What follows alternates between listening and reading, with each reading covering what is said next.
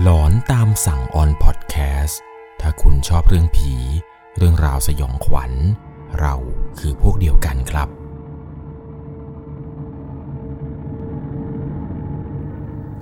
สวัสดีครับทุกคนครับ ขอต้อนรับเข้าสู่ช่วงหลอนตามสั่งอยู่กับผมครับ 1 1 LC สำหรับเรื่องราวความสยองขวัญในวันนี้ครับ ที่ผมจะเล่าให้กับทุกคนได้รับฟังกันนั้น เป็นประสบการณ์ของผู้ชายท่านหนึ่ง ที่เขานั้นไปพบเจอมาตอนสมัยที่เขานั้นกำลังบวชเป็นพระครับ เรียกได้ว่าการบวชเป็นพระในครั้งนี้ของเขา เขาได้เจอกับเรื่องราวประหลาดอะไรต่างๆ เยอะแยะมากมายเลยครับ ไหนจะเหตุการณ์ที่ไม่สามารถอธิบายได้ ว่าสิ่งที่เจอนี้เนี่ยมันคืออะไร แล้วไหนจะเรื่องราวแปลกๆ ในขณะที่เขากำลังบวชอยู่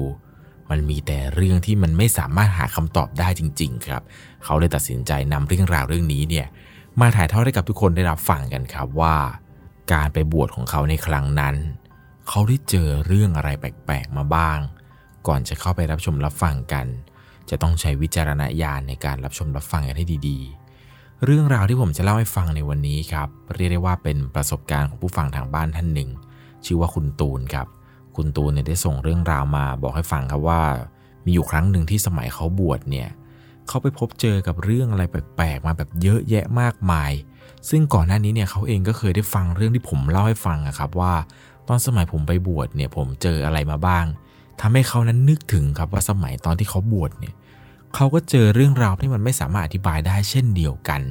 โดยเรื่องที่ผมจะเล่าให้ฟังในวันนี้ครับ เป็นประสบการณ์ในสมัยที่เขานั้นเนี่ยไปบวชอยู่ที่วัดวัดหนึ่งแถวๆพระรามสองต้องพาทุกคนนะครับย้อนขับไปตั้งแต่สมัยเด็กๆเลย มันเคยมีเหตุการณ์แปลกๆที่เขาเนี่ยไม่รู้ตัว มันเริ่มมาจากที่บ้านเนี่ยครับไปทำบุญที่วัดเรา ซึ่งวันนี้อยู่แถวพระรามสองในที่พักเจ้าอาวาสเนี่ยซึ่งในครอบครัวเขาเนี่ยก็เข้าไปกันทั้งครอบครัวเลยครับ เพื่อที่จะไปถวายสิ่งของต่างๆ ตอนนั้นเองเนี่ยเขาอายุประมาณ5้าหกขวบเห็นจะได้ครับ ปรากฏว่าในกุฏิของเจ้าอาวาสเนี่ยมันจะมีดาบเหมือนกับดาบอะไรบางอย่างเป็นดาบมีดดาบสั้นๆ เขาเองเนี่ยหยิบดาบเล่มนั้นครับ ขึ้นมา แล้วก็มารำใหญ่เลยครับ ญาติที่ไปตอนนั้นทั้งพ่อทั้งแม่ ทั้งเจ้าอาวาสเนี่ยคือตกใจมากครับท่วงท่าการรำมันเป็นการรำที่ดูแบบหน่าเกรงขามมากๆ จนไม่มีใครกล้าทัก เว้นแต่หลวงพ่อครับ หลวงพ่อเนี่ยชื่นชอบหัวเราะชอบใจมากปรากฏว่าเนี่ยหลวงพ่อก็เรียกเขาครับมานั่ง เขาเองเนี่ยก็เป็นนั่งแต่โดยดี หลังจากนั้นเนี่ยหลวงพ่อก็ท่องคาถาอะไรสักอย่าง ในระหว่างที่หลวงพ่อกำลังท่องท่องไปนี้ครับ เขาเองเนี่ยก็เหมือนกับว่าจะหลับไปครับ ตื่นขึ้นมาอีกทีเนี่ยก็งงเหมือนกัน ว่าตัวเองเนี่ยทำอะไรลงไปก่อนหน้านี้ ไม่รู้ด้วยซ้ำครับ ว่าสิ่งที่เกิดขึ้นก่อนหน้านี้เนี่ยมันคืออะไร หลังจากนั้นเนี่ยหลวงพ่อก็พูดว่าอะเอ็งเอาดาบนี้ไป เอาไปเก็บไว้ที่บ้าน บูชาไว้ซะเขาเองเนี่ยก็หยิบดาบเล่มนั้นมากับมือหลวงพ่อครับ ตอนหยิบมาเนี่ยพ่อกับแม่เนี่ยก็งงเหมือนกันครับ แต่ดูท่านก็มีความสุขที่ได้ดาบเล่มนี้กลับมาบูชาที่บ้าน หลวงพ่อเนี่ยก็กำชับอีกครับว่า ให้เก็บดาบเล่มนี้เนี่ยไว้บนหิ้งพระ แล้วค่อยให้เขานั้นพ้นอายุ 18 แล้วค่อยให้พ่อกับแม่เนี่ยเล่าเรื่องราวที่เขาเนี่ยหยิบดาบเล่มนี้ขึ้นมาลำให้กับตัวเขาได้รับฟังครับ ซึ่งตอนนั้นเองเนี่ยเขาก็ไม่รู้เรื่องเลยครับว่าก่อนหน้านี้เขาทำอะไร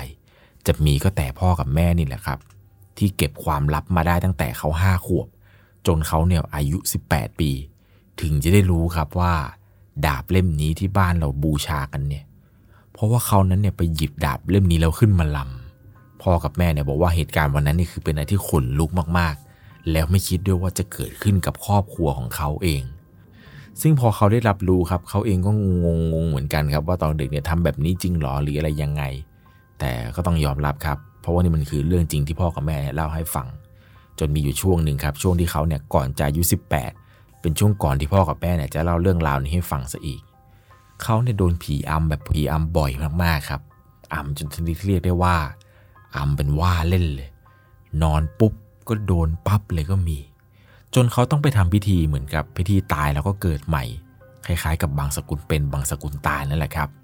โดยพระเนี่ยท่านเน้นย้ำไว้เลยว่า เขาเองเนี่ยเป็นคนที่มีบุญวาสนาเยอะมากนะ จะทำถ้าเกิดทำเนี่ย มันจะมีสิ่งต่างๆ คอยมาขอบุญตลอด แต่พ่อกับแม่เนี่ยก็ยืนยันครับ ว่าอยากจะให้เขาทำเพราะไม่รู้จริงๆเลยครับว่าจะทำยังไง โดนผีอำบ่อยมากจนแบบจนแทบจะไม่ได้หลับได้นอนกันเลย หลวงพ่อก็แนะนำว่าถ้าหนักจริง ๆ เนี่ย ลองไปบวชเป็นพระดูไหมเผื่ออะไรบางอย่างมันจะดีขึ้น เขาก็ตัดสินใจครับว่าโอเค คุยคุยกับพ่อกับแม่แล้ว พ่อกับแม่ก็อยากให้บวชดด้วยครับ เขาเองก็ตั้งใจแล้วละครับว่ายังไงแล้วเนี่ยก็จะบวชให้พ่อกับแม่อยู่ดี ตัดสินใจบอกพ่อกับแม่เลยครับว่าโอเคครับพ่อกับแม่ เดี๋ยวผมจะบวชให้ ขนาดว่าตอนเป็นนาคเนี่ยวันที่ทำพิธี คนต่างๆที่มางานครับ พวกแขกต่างๆที่มา คิดว่าเขานั้นเป็นพระไปซะแล้วครับ เล่นไม่พูดไม่จากับใคร ตั้งใจฝึกท่องบทสวดตั้งใจปฏิบัติธรรมอย่างจริงจัง เพื่อที่จะให้บุญได้สูงที่สุดครับเขาเองเนี่ยใจนึงก็คืออยากทำเพื่อพ่อกับแม่ด้วยแหละ เลยตั้งใจแล้วก็เหมือนกับว่ามีความที่จะใฝ่รู้ใฝ่เรียนเรื่องภาษาบาลีใฝ่รู้ใฝ่เรียนเรื่องคาถาอะไรต่างๆ พวกคำบวชเนี่ยคนที่บวชจะรู้ดีครับว่ามันเป็นการท่องยากมากๆ ถ้ายิ่งไปเจอวัดเคร่งๆเนี่ยที่เขาไม่มีการนำบวชหรือมีคนท่องเป็นไกด์ไลน์ให้ว่าจะต้องท่องอะไรเนี่ยถ้าต้องมาท่องคำบวชเองต้องมาจำเองเนี่ย จำยากนะครับ สมุดหนังสือการท่องคำบวชเนี่ยมีเป็น 10-20 หน้าเลย ผมเองเนี่ยผ่านจุดนั้นมาแล้วครับ เลยรู้ว่าคนที่จะตั้งใจท่องคำบวชให้ได้จริง ๆ เนี่ย มันใช้เวลานาน แล้วต้องเป็นคนที่แบบตั้งใจที่จะต้องไม่ทำอะไรวอกแวกเลย เพราะว่าคำบวชแต่ละคำเนี่ยเป็นภาษาบาลี มันจะต้องจำทุกอักขระให้ชัดเจน แล้วยิ่งช่วงที่ว่ามีคำบวชบางคำที่จะต้องเป็นการถามตอบกับพระอุปชา เช่นว่าถ้าเกิดพระอุปชาถามมามนุษย์โซซี เราต้องตอบไปว่าอามะพันเต แล้วมันจะมีคำถามตอบเนี่ยอีกมากมายเลยครับ ไหนจะลำดับพิธีการอะไรต่างๆ ว่าคาถาบวชอันนี้จะต้องมาใช้กับลำดับนี้ หลังจากที่พระอุปชาเนี่ยท่องอันนี้ให้แล้วจะตั้งฉายาให้เราจะต้องจำชื่อฉายาที่พระอุปชาเนี่ยเอามาใส่ในคำบวชอีกทีหนึ่งแล้วตอบท่านกลับไป มันเป็นการแบบเหมือนกับว่าเป็นการใช้ความจำแบบล้วนๆเลยครับ ด้วยความที่ว่าเขาเองเนี่ย คือตั้งใจมากๆครับ ในตอนสมัยเป็นนาคก็คือชาวบ้านที่มางานก็คือคิดไปเองแล้วครับว่า โอ้โหนี่น่าจะบวชน่าจะได้บุญน่าดูเลยนะเนี่ยจนเข้าสู่พิธีการทำขวัญนนาคอะไรเสร็จปุ๊บ มีการเลี้ยงฉลองนาคครับ เช้ามาเนี่ยก็เข้าโบสถ์ทำบุญ เช้ามาเนี่ยก็เข้าโบสถ์เพื่อทำพิธีอุปสมบทไอสิ่งที่ซ้อมมาทั้งหมดนี้ครับ ก็ได้ใช้เลย วันนั้นเนี่ยแขกมานั่งกันเต็มโบสถ์เต็มศาลา เขาเองเนี่ยด้วยความที่ว่าตั้งใจที่จะบวชเนี่ยคือ พวกคำบวชนี่คือซ้อมมาอย่างดี พนมมือแล้วก็ท่องอย่างฉะฉาน เสียงเนี่ยดังลั่นทั่วอุโบสถ พระพี่เลี้ยงพระต่างๆ พระอุปชาอะไรเนี่ยโอ้โหปราบปื้มกันมากครับ แถมพ่อกับแม่เนี่ยก็ยิ้มกันแก้ไม่หุบเลยครับ ชาวบ้านเนี่ยเขาชมกันว่าโอ้โหลูกชายท่องคำบวชได้ดีนะ โอ้ท่องฉะฉานมาก วันทั้งวันเนี่ยวันนั้นก็คือกว่าจะเสร็จพิธีเนี่ยก็ปาเข้าไปช่วงเที่ยงแหละ หลังจากออกมาจากโบสถ์เนี่ยเขาก็มีการใส่ใส่บาตรพระใหม่กัน ใส่บาตรอะไรเสร็จปุ๊บเนี่ยกว่าจะเอาข้าวเอาของเครื่องบวชอะไรต่างๆเนี่ยไปจัดอยู่ในกุฏิปรากฏว่าในวันนี้ครับกุฏิที่ได้จำวัดเนี่ยเป็นกุฏิเดียวกับพระพี่เลี้ยงเลยครับ คือพระพี่เลี้ยงเนี่ยคือซุ่มซ้อมท่องคำบวชกันมาก็สนิทกันพอสมควร สิ่งแรกที่เข้ามาครับ ในค่ำคืนนี้เนี่ยพระพี่เลี้ยงบอกเลยว่า เดี๋ยวพระตูนเนี่ย ไปส่งน้ำตรงนู้นเลยนะอ่าส่งน้ำเสร็จแล้วเนี่ยเดี๋ยวก็มาเจอกับอาตมาตรงนี้ตรงนี้อะไรยังไง พระตูนเนี่ยก็ไปส่งน้ำครับไปส่งน้ำเสร็จปุ๊บกลับมาที่กุฏิปรากฏว่ากลับมาในครั้งนี้ครับ เห็นพระพี่เลี้ยงเนี่ยท่านเนี่ยกำลังสวดมนต์อยู่ เตรียมตัวที่จะจำวัดแล้ว เขาเองเนี่ยก็นั่งรออยู่หน้ากุฏิครับ ให้พระพี่เลี้ยงเนี่ยสวดให้เสร็จก่อน แล้วเดี๋ยวเขาเองเนี่ยจะสวดอีกทีหนึ่งแล้วก็จะจำวัดเช่นเดียวกัน ปรากฏว่าพอพระพี่เลี้ยงสวดเสร็จครับ เขาเองก็เข้าไปสวดต่อทันที พอหลังจากที่สวดเสร็จปุ๊บเนี่ยก็นั่งคุยกับพี่เลี้ยงได้สักพักหนึ่ง หลังจากนั้นเนี่ยพระพี่เลี้ยงก็สร้างความประหลาดใจให้กับเขาเลยครับ นั่นก็คืออยู่ดีๆ แกเนี่ยก็ให้ไฟฉายมาอันหนึ่งครับ แล้วบอกว่า อะพาตูน เผื่อว่าอาตมาปิดไฟแล้วเราอยากจะท่องบทสวดอะไรเนี่ย ก็เปิดไฟฉายท่องเอาได้ตามสะดวกเลยนะ เพราะว่าแกดูแล้วครับว่าเขาเองเนี่ย เป็นน่าจะเป็นพาที่ดูตั้งใจมากๆเลย ไม่รู้ว่าไฟฉายนี้เนี่ยพาพี่เลี้ยงเนี่ยตั้งใจให้หรือว่าแกล้งทำเป็นมุกตลกอะไรหรือเปล่า ปรากฏว่าเขาก็รับมาครับ ในค่ำคืนนั้นเนี่ยก็นอนจำวัดไปกับพาพี่เลี้ยง ในระหว่างที่กำลังนอนอยู่นี้ครับ เขาได้ยินเสียงแปลกๆดังมาจากบนหัวของเขา เขาก็เลยตัดสินใจเปิดไฟฉาย ปรากฏว่าเวลาตอนนี้เป็นเวลาเที่ยงคืนไอเสียงที่ได้ยินเนี่ยมันเป็นเสียงหมาเหมือนกับหมาวิ่งเล่นครับ แล้วมันก็มีเสียงโซ่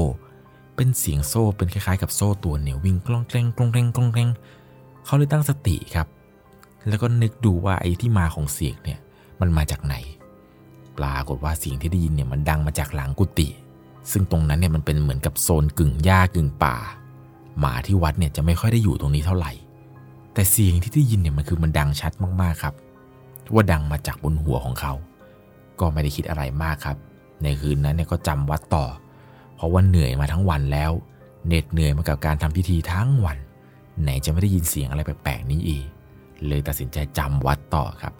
ก็ในระหว่างที่กำลังหลับตาไปอยู่นี้ มันก็มีอีกเสียงหนึ่งครับ ดังขึ้นมา ไม่ใช่เสียงหมาวิ่งมีโซ่อะไรนี้แล้ว แต่คราวนี้ เขาได้ยินเสียงเด็กวิ่งเล่นกันมาจากบนชั้นสองของกุฏิ ด้วยความที่ว่ากุฏิที่เขาจำวัดอยู่นี้ มันเป็นกุฏิที่มีหลายชั้นครับ แล้วชั้นที่เขาอยู่เนี่ยอยู่ชั้นหนึ่งไอเสียงที่ได้ยินเนี่ยดังมาจากชั้นสองด้วยความสงสัยครับ แต่ตัวเนี่ยยังนอนอยู่ นอนหลับตาฟังให้แน่ชัดครับว่า เสียงที่ได้ยินเนี่ยมันดังมาจากข้างนอก ดังมาจากข้างใน หรือดังมาจากข้างบน ก็นอนหลับตาฟัง จึงได้รู้ครับว่าเสียงที่ได้ยินนี้ มันเป็นเสียงที่ดังมาจากข้างบน กุฏิข้างบนเนี่ยไม่มีพระรูปไหนจำวัดอยู่ เพราะว่าเขานั้นเนี่ยเอากุฏิห้องนั้นครับ ไปทำเป็นห้องเก็บของซะแล้ว แล้วเสียงที่ได้ยินเป็นเด็กวิ่งอย่างสนุกสนานเนี่ย มันดังมาจากข้างบนได้อย่างไร ก็ตั้งใจฟังครับ อยู่ดีๆไอเสียงเด็กวิ่งเนี่ยมันก็หายไป แล้วทุกอย่างเนี่ยก็เงียบสงัด ไม่มีแม้แต่เสียงแมลงร้อง เพียงแค่อึดใจเดียวครับ อยู่ดีๆ ก็ได้ยินเสียงวีดร้องแบบเป็นเสียงแหลมๆ แต่เสียงนี้เนี่ยมันดังลั่นสนั่นทั่ววัดเลยทำให้เขานั้นรู้ทันทีเลยครับว่าไอ้เสียงนี้เนี่ยมันคือเสียงของอะไรบางอย่างที่ร้องสุดเสียงสุดชีวิต แต่ทางออกของเสียงนั้นเนี่ยมันมีเพียงแค่รูเข็ม ใช่แล้วครับ เสียงที่ได้ยินนี่คือเสียงของพวกผีเปรต ที่มาร้องขอส่วนบุญส่วนกุศลทำให้ระหว่างที่กำลังจำวัดอยู่นี้ครับ เขาถึงกับจับหน้าอกอยู่สักพักหนึ่งเลย หัวใจเนี่ยเต้นแรงมาก ตัดสินใจลุกขึ้นมานั่งครับ มองไปทางที่พาพี่เลี้ยงนั้นนอนอยู่พาพี่เลี้ยงเนี่ยนอนชิดกำแพงเลยครับ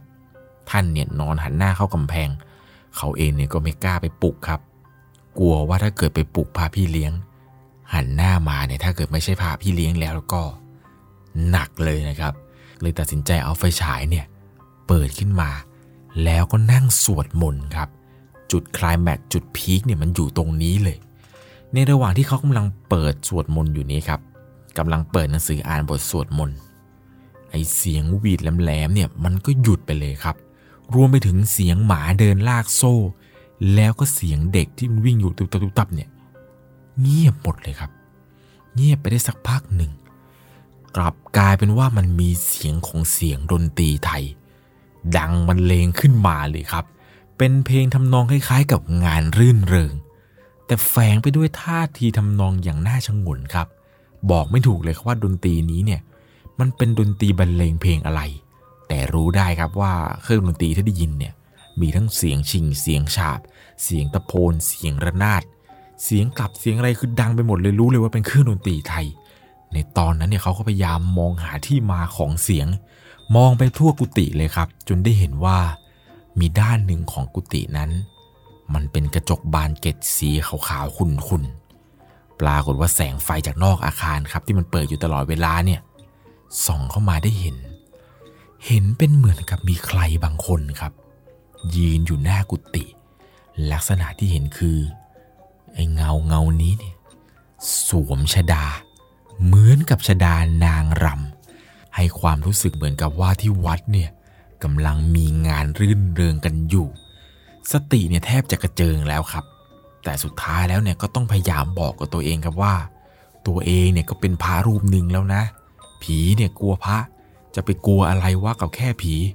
ก็ตัดสินใจครับตั้งสติแล้วก็ท่องบทสวดมนต์ในหนังสือต่อไป แต่ที่มันแปลกคือ เขาไม่สามารถที่จะท่องจนจบบทได้สักครั้งครับ โดยจะเหมือนกับว่าอ่านวนซ้ำไปซ้ำมาพอจบบทปุ๊บท่องต่อก็เหมือนกับมาเริ่มต้นใหม่อีก หาคำตอบไม่ได้เลยครับว่าสิ่งที่เป็นอยู่นี้มันคืออะไร แล้วท่านสุดท้ายของบทสวดเนี่ยจะท่องว่ายังไง ท่องไปเรื่อยๆเรื่อยๆ จนมารู้สึกตัวอีกทีหนึ่งคือเวลาตอนนี้เนี่ยตีสี่ครึ่งเป็นเวลาที่พาที่วัดนี้เริ่มที่จะตื่นไปเดินบินทบาทกันแล้ว รู้ตัวอีกทีหนึ่งคือท่องจบเสียงทุกอย่างเงียบสงบหายไป ได้ยินเสียงพระบางรูปเนี่ยกำลังส่งน้ำกัน คือเอาง่ายๆเลยเหมือนกับว่าเขาเนี่ยเพิ่งจะหลุดจากผวังอะไรสักอย่างหนึ่งแล้วกลับเข้ามาสู่โลกปัจจุบันที่เขาควรจะเป็น ตอนเองก็แปลกใจมากครับ ไม่รู้ว่ามันเกิดอะไรขึ้นกันแน่ ก็ตัดสินใจลุกไปส่งน้ำเพื่อที่จะไปบินทบาทเช่นเดียวกับพระรูปอื่น วันนั้นเนี่ยหลังจากที่กลับมาจากบินทบาทแล้วครับ ก็มาเล่าให้กับพระพี่เลี้ยงฟังว่าสิ่งที่ผมเห็นเนี่ยเป็นยังไง พระพี่เลี้ยงบอกว่าเออเมื่อคืนเนี่ยก็แปลกเหมือนกันอาตมาเนี่ยนอนหลับสนิทไม่รู้เรื่องอะไรเลย แต่คิดว่าสิ่งที่พระตูนเห็นเนี่ยมันน่าจะเกิดจากที่ว่าเขาเองเนี่ยเป็นคนที่มีบุญ และก็ตั้งใจที่จะทำสิ่งนี้แบบตั้งใจจริงๆครับไอ้สิ่งเหล่านี้เนี่ยเลยอาจจะทำให้ทั้งสิ่งที่ดีและสิ่งที่ไม่ดีเนี่ยเข้ามาขอส่วนบุญมาขอแบ่งปันบุญในครั้งนี้ เพราะการบวชเนี่ยมันเป็นบุญที่ใหญ่ ส่วนในเสียงดนตรีที่เขาได้ยินเนี่ยเขาก็ถามพระพี่เลี้ยงเช่นเดียวกันครับว่ามันเกิดจากอะไร พระพี่เลี้ยงเนี่ยก็ได้สรุปว่าเสียงดนตรีที่ได้ยินเนี่ยมันน่าจะเป็นงานรื่นเริงคล้ายๆ กับว่าพวกเหล่าเทวดามาเฉลิมฉลองยินดี แล้วก็รับบุญกับเขาไปด้วยกันละมั้ง เพราะว่าหลังจากวันนั้นครับ ก็ไม่ได้พบเจอเรื่องราวแปลกๆ หรือเหตุการณ์อะไรอื่นๆอีกเลยครับ จะมีหนักก็คือแค่วันแรกนั่นแหละครับ ที่เขาได้ยินทั้งเสียงนู่นนี่นั่นรวมไปถึงเสียงดนตรี ผมเชื่อว่ายังมีอีกหลายคนเลยนะครับ ที่เวลาบวชวันแรกเนี่ยเจอเรื่องแปลกๆ ตัวผมเองเนี่ยก็เจอเช่นเดียวกันครับ เหมือนที่ผมเคยเล่าให้ฟังไปใน EP ก่อนๆนนู้น ว่าตอนที่ผมบวชเนี่ยผมเจออะไร ใน EP นั้นเนี่ยมีคนมาคอมเมนต์เยอะเลยนะครับว่า ตอนสมัยที่บวชครั้งแรกเนี่ยเจออะไรมาบ้าง ผมขออนุญาตจะอ่านให้ฟังนะครับว่ามีผู้ฟังทางบ้านท่านไหนเนี่ยที่คอมเมนต์ กี่ยวกับการเห็นวิญญาณในวันที่บวชครั้งแรกกันบ้าง อย่างมีคนหนึ่งครับที่ได้เขียนเอาไว้ชื่อว่าคุณตะวันครับ คุณตะวันเนี่ยบอกว่า ผมก็เจอตอนผมบวชเมื่อปี 55 บวชตอนเช้า พอตกเย็นมีคุณยายในหมู่บ้านตาย แกเป็นคนที่ชอบมาทำบุญนอนจำศีลที่วัดช่วงเข้าพรรษาเป็นประจำตอนนั้นในกุฏิของเขาเนี่ยเต็ม ท่านเจ้าอาวาสเนี่ยก็เลยให้ไปอยู่หน้าห้องเก็บสังฆทาน ข้างหน้าจะเป็นลูกกงสามด้านมองเห็นข้างนอกหมด ตกกลางคืนสักเที่ยงคืน เขาเห็นยายแก่ใส่ชุดขาวครับ มากวาดลานวัด ดังแกกแกกพอมองออกไปเห็นเต็มสองตาเลยครับ ขยี้ตาอยู่สองสามที ก็ยังเห็นอยู่ครับว่ายายคนที่เพิ่งจะเสียชีวิตไปตอนเย็นเนี่ย มายืนกวาดลานวัดอยู่ในตอนเที่ยงคืน เขาเองเนี่ยได้คิดในใจว่ากูบวชวันแรกเนี่ยกูเอากูซะแล้วเหรอวะเนี่ย เลยตัดสินใจรีบนอนแล้วก็คุมโปงอธิษฐานในใจครับว่า บุญที่ทำมาในครั้งนี้เนี่ยไม่ว่าจะบุญใดเนี่ยทำมาทุกภพทุกชาติ ผมขอทิศให้กับยายคนนี้ทันที ขอให้ยายไปสู่ภพภูมิที่ดี อย่ามาทำให้ผมกลัวเลย หลังจากนั้นมาก็มีเหตุการณ์อื่นอีกเยอะแยะเลยครับที่เกิดขึ้น มีหลายคนเลยครับที่พบเจออย่างคุณนิติพันธ์เนี่ยบอกว่าย้อนกลับไป 24 ปีที่แล้วครับ ได้บวชเป็นพระตอนอายุ 26 ที่ต่างจังหวัดจำได้ดีเลยว่าบวชคืนที่3เนี่ยเจอผีเปรตมาขอส่วนบุญเต็มๆ ตอนเช้าเนี่ยมาเล่าให้กับเจ้าวาดฟังได้รู้ครับว่า เปรตตนนี้เนี่ยไปไหนไม่ได้ เพราะมีผลกรรมมันบาปหนัก จะมาคอยขอส่วนบุญจากพระในวัดเนี่ยเป็นประจำเลย ซึ่งก็ยังมีเรื่องอีกหลายเรื่องเลยนะครับ เกี่ยวกับพระบวชใหม่ที่เจอ ต้องบอกเลยครับว่า ใครที่คิดว่าผีกลัวพระเนี่ยลองคิดใหม่นะครับ ยิ่งบวชเนี่ยบุญยิ่งเยอะ ยิ่งได้ใกล้ชิดกับพวกเขาเลยแหละครับ เอาเป็นว่าใครมีประสบการณ์เกี่ยวกับการบวช แล้วเห็นอะไรหรือเจออะไรแปลกๆอีกเนี่ย ลองคอมเมนต์เพื่อนได้อ่านกันหน่อยนะครับ เดี๋ยวคอมเมนต์ไหนน่าสนใจ ผมจะปักหมุดไว้ด้านบนเช่นเคยสำหรับในค่ำคืนนี้ก่อนจากกันไป ถ้าคุณชอบเรื่องผี เรื่องราวสยองขวัญ เราคือพวกเดียวกันครับ อย่าลืมนะครับ ผีไม่ได้กลัวพระ สวัสดีครับ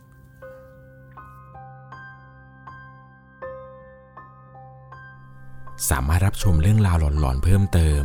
ได้ที่ YouTube c h anel 1 LC ยังมีเรื่องราวหลอนๆที่เกิดขึ้นในบ้านเรา